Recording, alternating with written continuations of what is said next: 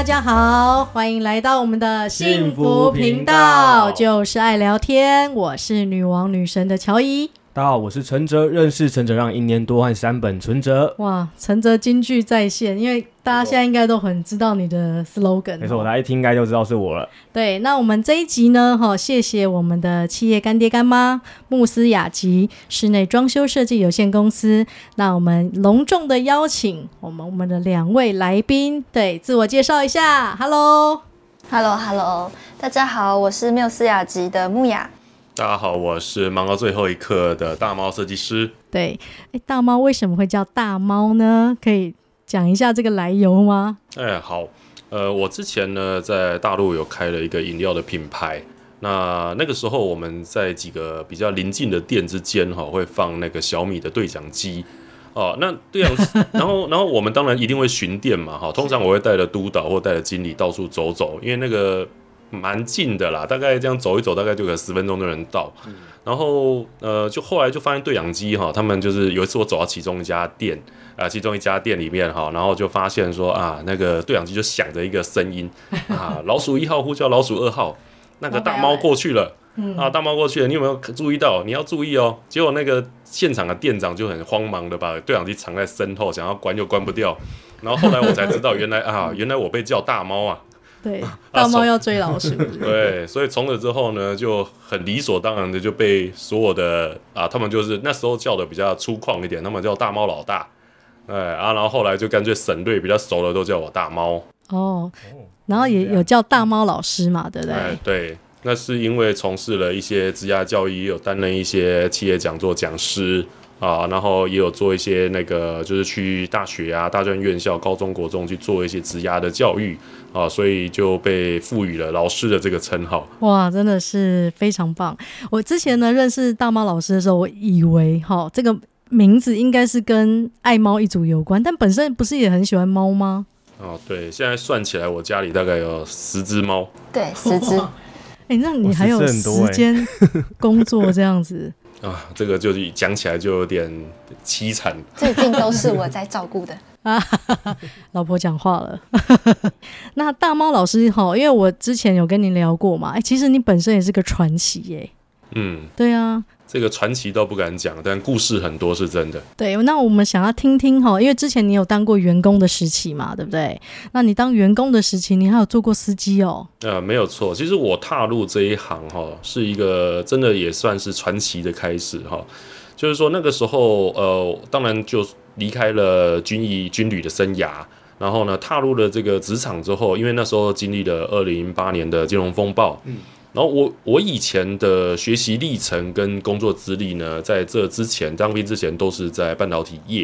然后后来离开军旅之后，我发现我回不去了，因为以前的很高薪啊，所谓的高薪，那时候的那个半导体业都非常的惨淡。那我也没有想说，既然回去也没有一个好的薪水，那我就想说，那我就开始思考了说，应该要找怎么样的一个职业才会有足够的发展性。然后就意外看到一个建设公司在 yes123 征才他征才其实也很明明白白的，就是写着第一个工作叫做主管司机，对，第二个职位叫做主管特别助理全包所以在当下其实很明白的就知道说，其实他真的都是同一个人。对，所以呢我就很理所当然，我也知道说自己应该不够格去争这个建设公司的特助所以我就去应征，丢了这个履历。那丢了履历去应征之后呢，才发现说哇，其实真的应征的人不少，就当下呢在我前面都还要我在那边排队等。然后才发现说原来我是所有的投递履历者最年轻的一个，我那时候才24岁。那当然就是很特别的就是说我当然就投递履历经历了一串面试，那为什么干这个东西嘛，为什么希望能做，那我当然就是讲了大家面试都会讲的话，只是说我做了跟别人不太一样的事，就是说我在面试完了之后回到了家里，我就传了一个简讯，把刚刚面试官的重点把它整理成一个短讯，然后就回传给那个面试官。很有心耶。对，主要的目的当然就是说把刚刚的重点他希望表达的，我大概就告诉他说我有听进去了，然后我也认为他讲的非常对，所以后来就理所当然就录取了嘛。当时口才就这么好吗？坦白说口才那个时候不好我以为你是靠颜值当时不是靠颜值吗？才24岁小鲜肉那个时期，不会那么认真的一个面试者确实应该是唯一一个。对，那个时候必须说大家都认为我非常，因为刚退伍，他们说我非常有军人的气息，但是那一阵子军人的地位并不高，然后后来又反正很一连串的，有没有杀狗事件啊，有那个红中秋事件啊，那个前后我已经有点忘记那具体什么时候了，在那之前在那之后，可是那一阵子的军人生活，军人的地位不高，所以那时候有一个水电包商就看着我，哎，你看你一副军人样子哈，我那时候第一个反应是干嘛？你想打我是吧？很欠揍的脸。对，我就很怕说，因为他们那时候说因为比较壮啊，我那时候真的很壮，我那时候腹肌还有6块。哎呦！哎，现在没有了。现在老婆要帮他站下一下哦，现在剩1块是不是？现在已经没救了。老婆在旁边偷笑。对，那时候就是因为我们刚才有讲到你的传奇嘛，是从这个司机的时候开始，有一些特殊的一个经历嘛。应该说从这个司机开始哈，因为应该说台湾的企业主大概都有一样的想法，就是说啊。领着这一份薪水，然后做这个司机。坦白说，在这个司机的这个职位哦，除了载老板到定点之外啊，那其实还没有资格陪老板开会，所以绝大部分的时间可能就是在休息室啊，或者是在车上等待老板，就是上车嘛，哈。对。那当老板就是说，那你在这样的过程中能不能帮我出一些事情？当然，那个都是试探心态啦。一开始当然就是试探心态，说你能做到什么程度。那后来就丢了一个方案过来，就是说，我想要知道这个新竹地区的所有出租套房的行情。哇！以6坪的大小为举例，我希望知道这个行情。然后一般的人可能就是可能什么就是591啊，什么查一查啊。然后我就是认真的查完，然后还做了地图。那时候还多认真啊，泡泡椅我还做了说，你手指滑过去有没有？这个地图会亮。会变大，然后地图会把那个地方的行情就是蹦蹦蹦蹦的蹦出来，然后整个大新竹地区我就全部都弄好，总共行情多少。所以从那件事情之后，我老板就有点吓到，就刮目相看，对不对？对，就一开始说，我一个司机为什么有办法做到这样子？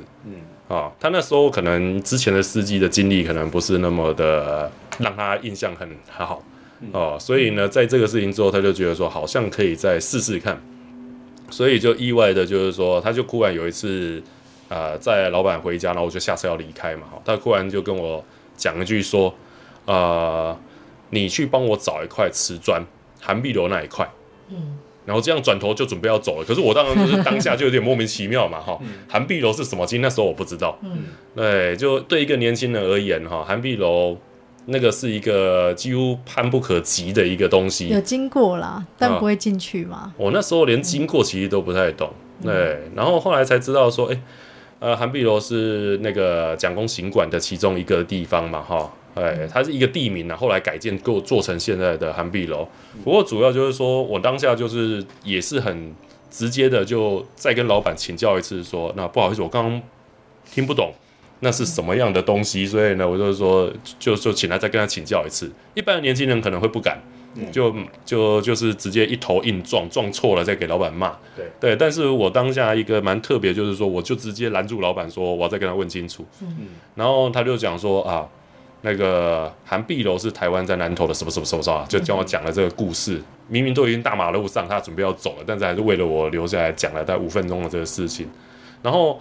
有一本书叫做《涵碧春秋》，要说他那一本书在他家啊，他因为他住过才拿到那一本书那一般外面不卖的，对啊，所以他说他回家找了之后找到再给我看，然后我要找到那个什么那个涵碧楼的那一块瓷砖，他就这样子讲，然后我就透过这几个关键字啊，开始去网络上到处搜寻。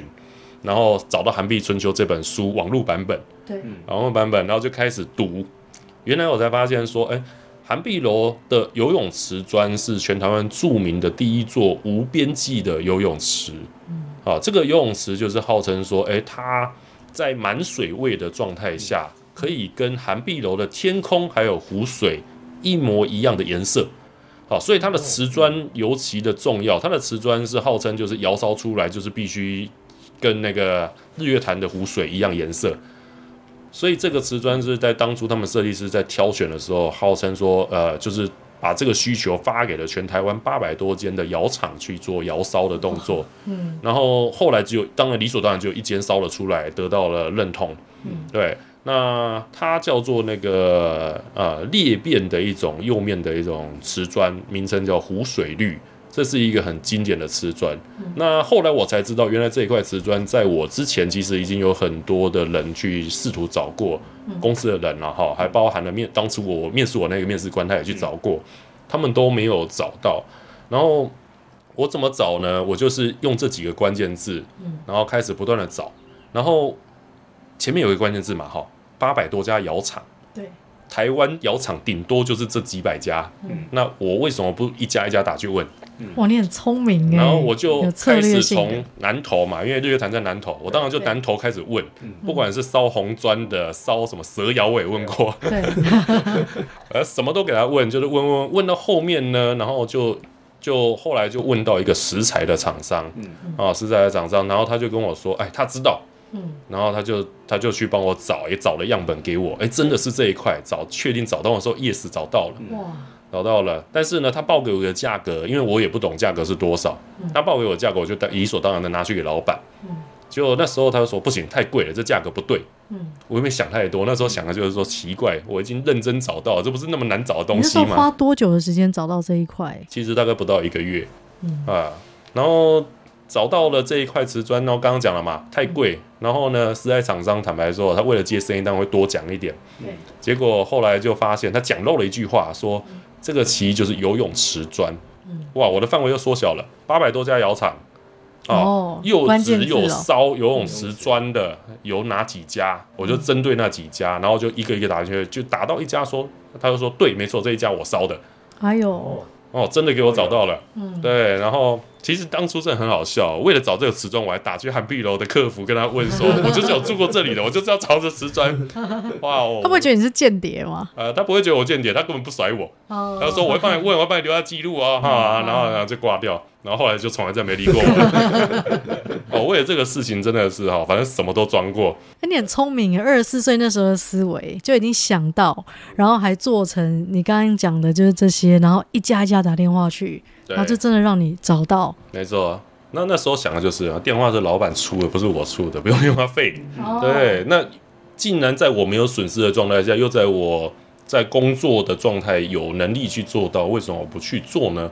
那我就去试，然后不断的找到了之后，游泳瓷砖找到了，然后价格其实那时候给出来又给了一个价格，坦白说是石材厂商报给我的半价，好，但是我老板拿到的价格还是说不对，我就傻住了，他还是觉得太贵了，还是太贵，然后我就是后来又去找了另外好几家，后来才发现有没有，刚刚又是回到刚刚的关键字，800多家窑厂，虽然当初录取的就只有那么一家，可是那一家录取了之后呢，其他800多家窑厂也都拿得到样本，所以那800多家窑厂都用了这样本烧出了一模一样的瓷砖，对不对？既然有800多家窑厂可以生产，那成本就不该是第一家说了算，只要长得像，放到水里跟湖水里一模一样，那就对了。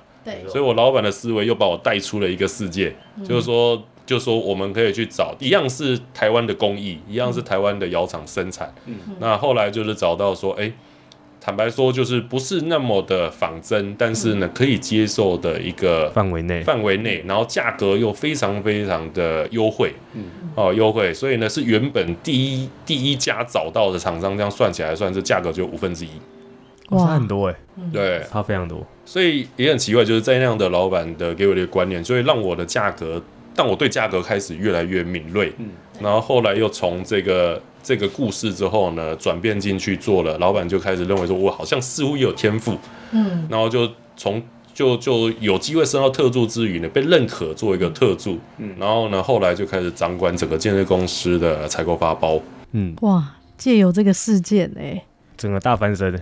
对啊，可是我比较好奇是那时候在找这个砖的时候，只有你一个人找吗？还是其他公司有人一起找？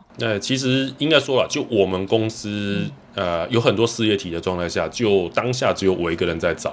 哇，委以重任给你耶。对啊，不过我老板那时候其实应该说，因为前面同仁都找过了找不到，他应该算是已经就是死马当活马医的状态，丢一个事情出来而已。对，然后从这个事情意外到哈，就是说，我老板真的就像许愿一样哈，什么事都会开始丢给我。所以后来就没有开车跑去做特助了。没有，其实我一样在开车。我在建设公司任职的7年之内哈，其实实际上大概前面3年4年都在开车，一直只有到维持3-4年，就是真的是被我老板提拔为经理的时候，我才开始离开了开车的这个事情。哇，他也算是你恩师跟贵人。没错，我确实是把他当恩师啊，我也自认是他一个很崇拜他的一个头号徒弟了。所以当时有去学室内设计吗？这7年当中，就比如说利用闲暇之余吗？应该这么讲，就是我们那时候建设公司的一个旗下一个事业体，就是正在教室内设计的这个领域的教学。那我就是跟老板就是主动报名说，我想去学。对。啊，当然学费老板出了嘛，然后我就毅然决然说，有这个机会我怎么不试，我就去试。也就在这样的过程中去考取到了室内设计的那个乙级证照。那这室内设计从学习到考到证照大概花多久的时间啊？实际上我的话啦，因为我的工作其实都碰得到室内设计，对啊，只是说那时候做的是建筑营造的区块比较多，但是其实大同小异。然后我就在这样的过程中，真的开始认真学到考到取到证照是2年的时间。其实很快啊，对啊，我觉得你本身是有天赋的啊。这不能说我天赋，就是说敏锐度很高。因为工程这个事情哦，它有分为几个大方向，室内设计有分为几个。第一个当然是要会画图的人，后来我发现我没有美感，美感，老婆有美感。关于美感这个东西，当然我必须承认，在这个行业有天才的存在，他们一看就知道，就是什么要漂亮，什么东西是最好的，就是那种色彩美学都是一级棒的那一种。对，我发现我不是那一种。但是我有一个能力，就是说我跟在我老板旁边，那我知道我能在他旁边学的东西就是世界一流的东西。那为什么我就先不会没关系，但我可以跟他模仿嘛？对，模仿出来走出我一条路线，也是我的东西。对啊，所以就一路跟他在做台湾顶尖 top 的客户的家的时候，那就是在这样的过程中学习到他的这个美感。那当然，因为后来我发现说，在绘制图面上，我的平面图、平面配置图，就是说要把什么空间摆到什么地方，完美的达成客户的需求，这个部分至少有受到那时候几位老师的认可。对啊，昌哥也是其中一位。哇，昌哥就是我们就是企业的大来宾首录，对，也是如如学院的创办人。对，所以那时候也认识昌哥。对，我在那样的一个环节下呢，有认识了昌哥。可是昌哥那个时候还没有开立那个如如学院吗？和聚跟和聚也还没开，对，那时候就是成为他的学生之一。哇，所以在这样的过程中呢，就是说就我的应该说了，配置的能力跟后面工程的能力是好像就是似乎了在这个部分比较有天赋，也比较有能力，就是说我运用我的管理能力。比较有逻辑的去拆解所有的工作，让这个工作变得它不是的很难学习，也变得不会是那么的难处理。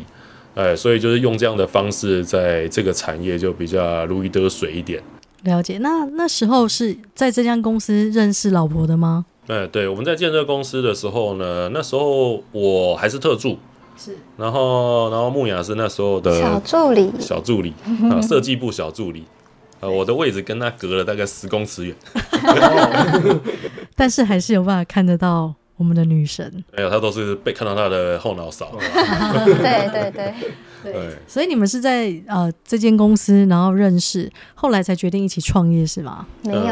没有，其实后来还有好一长串的经历哦。哇，而且其实这间公司呢是老婆的。对，而且大猫老师很可爱，他就说他是来打杂的，很谦虚啦。我是打工的，我领薪水的。那我是撞钟的。那您说比较没有美感，就靠老婆来补强吗？应该说哈，就是说在色彩学跟美感上哈，因为我这种算是大家都可能说是理工男、直男性一点、文科族一点的，就比较没有美感的东西，所以也不能说完全没美感，而是说我们都是模仿。对，所以呢，在这样的一个环节下，说实在要超越不容易。对，所以呢，就是说工程的主轴在妙思雅集来说，工程由我来负责，那设计由木雅来负责。哇，你们真是同行最完美的搭配耶。嗯，在某个程度来说啦，就比如说这个企业、这个公司能成功，也是因为有两个人。哎啊，不像就是说我们运气比较好，就是说不像大部分的工作室或者是大部分的设计公司，他就是哎，老板可能是设计师就要什么都很强啊，会计可能是太太，还是说哎，可能就讲很直接的，就是说啊，老板倒就公司倒。对，但我们公司有个好处就是，我们两个其实当然难免都会有生病的时候，但是我们彼此都能扛住对方的事，然后继续往前走。对，那比如说主要你们两个是有讲好谁对外吗？嗯，其实并没有，我们两个都可以对外。哦，哎，那只是说，因为公司的代表人跟负责人都是木雅，所以呢，就是看时机跟场合啊。我的立场呢，就是说，如果有必要的话，我是就是退，就是老二哲学哈，退在后面，好让发光的去发光。了解，对，那你因为你之前也有在大陆有经商过嘛，也是同时创业室内设计，还有其他的产业吗？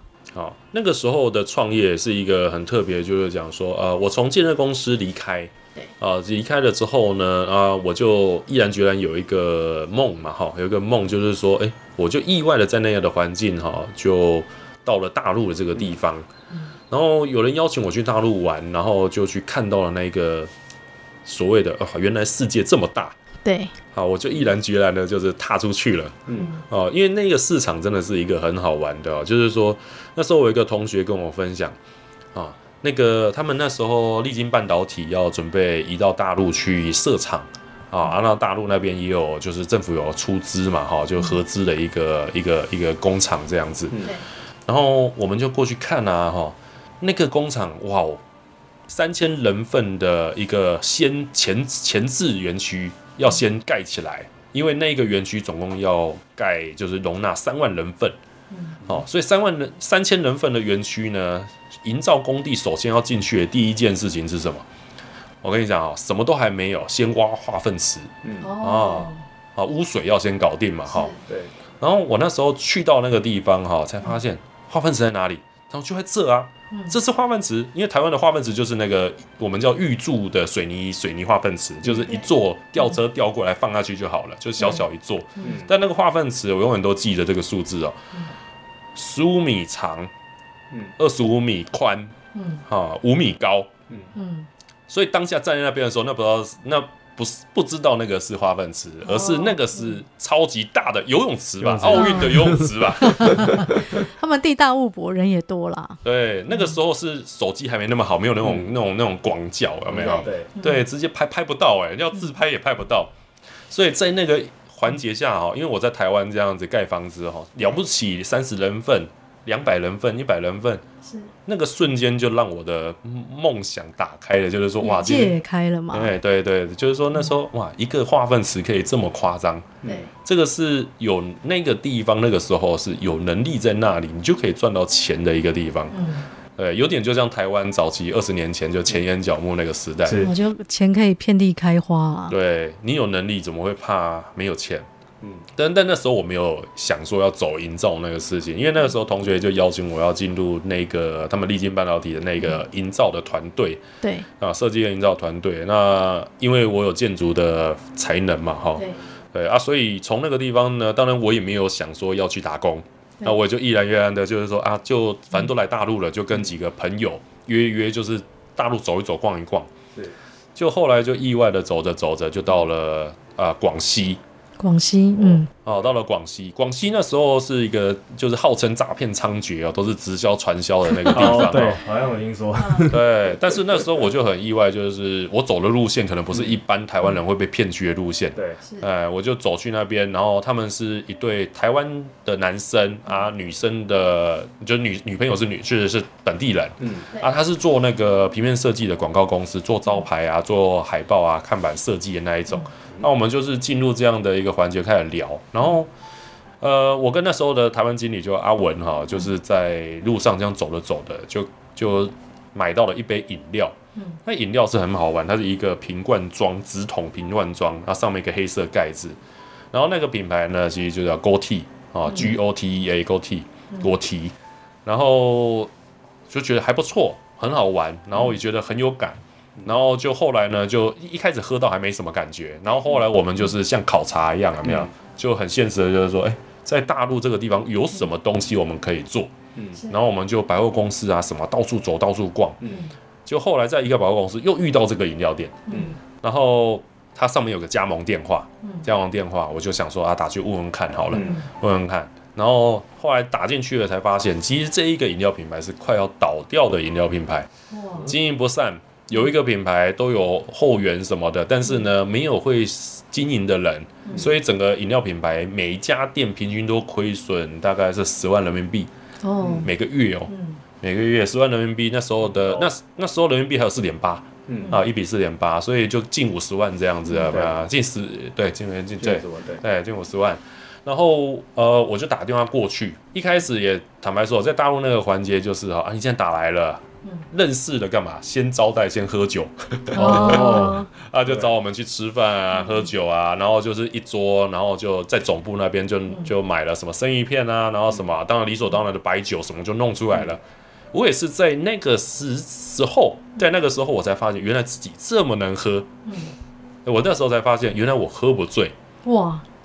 白酒哦，白酒是那个，就是我们讲的那个什么，大陆那个叫什么去了？哎，对对对，茅台，我当然我不知道真的假的哈，然后那就一瓶号称外面写着49%、50%嘛哈，就一杯小杯这样喝啊，然后大家会玩牌嘛哈，输了就喝，后来发现把人家都喝倒了，可是，在大陆那个做生意的环节是哈，如果你是客人，我要把你喝倒，对。喝倒了，生意就是在最后倒之前的5分钟谈下来的。哦，可是你喝不倒啊！对，后来我在问，我喝不倒，然后他们就也吓到了。然后在那样的环节下，没有，因为我也是到处考察，到处问嘛，哈。那他们就是有了几个方案。第一个讲说我想要开这个店，我想要玩玩看，第二个就是讲说，哎，我当然是想说看看这个市场还有什么能做的。因为那时候其实刚从经纪公司离开，还是有一点小钱嘛，哈。那后来就聊一聊，就想说啊，不然这样，一家店，你帮我顾看，好，就没有想到从那个第一家店哦，它是在一个南宁叫做奶茶街的地方，叫做他们的饮料店叫奶茶店，是。那整条街全部都是奶茶，全部都是卖奶茶的，它就很现实的，就是讲说，在台湾人眼里来看呢，就是说全部都卖奶茶，我知道卖什么，对，可是后来我才发现啊，那个人流，因为我们开店会按算人流，对，那个人流是一天几万在算的，哇，所以反而有看到商机啦。对，那因为后来我才发现啊，又是一个人口基数的问题。我们讲新竹的人口大概30万，台北的人口大概300万，可是，在南宁市的这个人口，单南宁市就2000万，这么多。我会认识这个城市是因为兰陵的诈骗案，对，而且你在这个地方首当其冲，各种小区嘛，过个国界就到了缅甸，对，好像也会到越南是吗？对对对，我那时候的员工旅游，他们那边那是在奶茶店的就达标员工旅游是丢越南。而且说不定诈骗集团对也有喝过你的奶茶，他们本来真的一度差点去那边开，真的一度差点。不过那都是很好玩的经历啊，就是说在那样的环节下，我就觉得，那我们就试试看嘛，反正店也不是我的，你给我管，我就试试看。那我大概是做第2个月，我就平本，哇，就从每个月每家店赔10万，那时候全南宁就3家店都快倒的状态下，然后呢，我就第2个月我平本，很奇怪的，第3个月我翻本。我觉得大猫老师在做一些事情，你都是有策略性，所以你在做这个饮料店也是有嘛？像之前找瓷砖这一块，我必须说哈，在做饮料店这个事情哈，我觉得一定有一些美感，有美感。但是呢，其实很多时候哈，在我这种人来说哈，就是说，因为我发现前面不管是找瓷砖，还是说有这个机会可以表现的时候，我都会抓住机会去试试看，对。但是有的时候会有那种心态，就是机会来了我先抓。做不做得到那是其次，但是总是要先试，对，所以我就毅然决然的这样子，就是这饮料店，你说真的有策略吗？坦白说也是一样一个概念，有机会来的我先抓。对，因为我觉得听众朋友这一块是很好的一个分享，对，就是我们收到一些任务，我们可能不是先推开，有没有先试试看嘛？对，饮料店也是嘛，没错。而且饮料店的辉煌时期，对，饮料店的辉煌时期哦，先讲从翻本开始，对，哦，翻本开始，那时候我们做到多厉害啊！买饮料，那时候我就毅然决然做了别人认为不能做的生意，嗯，哦，因为后来签到澳门航空这条线。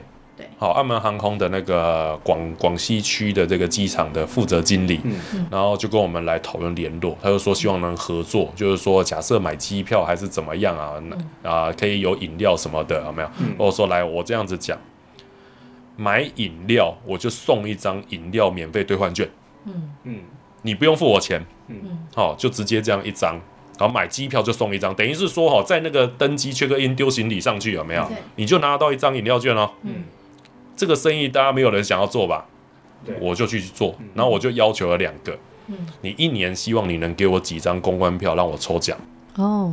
第2个，我的饮料杯上我要印上澳门航空指定合作品牌，好聪明哦。然后可以用它的 logo，对，所以我那时候饮料杯上就有这个 logo， 对，logo。然后新闻媒体啊，澳门航空就帮我打广告嘛，对嘛？他就说啊，你只要现在大航空就送GOTY什么饮料免费兑换券1杯。哦，打几次送几张，然后我们就是那个一千一张这样一直送，然后后来当然也有7折券、5折券嘛，哈，类似搭配活动这样去做，然后就试嘛，哈，所以后来就是发现到哈，在那个当下翻本的当下，其实给市场看到了，可在那之前其实哈，所有人都是看好玩的心态，这个台湾小伙子你弄得起来有鬼，不可能弄得起来，因为这个就是烂掉的品牌，没有人要管。那但是就是我能成功，第一点是因为没有人想理我，后来呢，整个弄起来了之后呢，市场媒体的这个全部人都去打广告，就是连很多那种所谓的公众号、微信号都在写我们这个文章，连很多的当地小网红都来写什么测评奶茶多好喝，对，然后那时候很多很多的宣传方案。我那时候我跟你讲哦，我的店装修完的，隔3周，对，我的装潢被隔壁店的奶茶店学去，哦，眼红是不是？眼红，不过没事，学我的还不是大陆人呢，学我的是台湾人。哦，哪一家品牌？同一个国家哎。对，哪一个品牌我就不讲了，那个品牌现在在台湾到处都还是。哎呦。哦。对，那就不讲了。好像知道哪间了。对，所以你整个店的装修也都是你自己设计的嘛？新的开店。第一家店其实哈，就是那时候我就是找了台湾很多合作的同事，对，然后后来就是找到了木雅。然后来帮我设计，然后后来就是因为店越来越多，因为在那刚刚讲市场广告开阔度，媒体的那个亮眼的那个程度见多了之后，有没有很多人都跑来说要加盟？对，啊，加盟，我当然是要开放加盟啊，我们要快速开放那个市场的可见度，所以呢就开始越来越多的店丢给木雅，就要赶快设计，要赶快干嘛？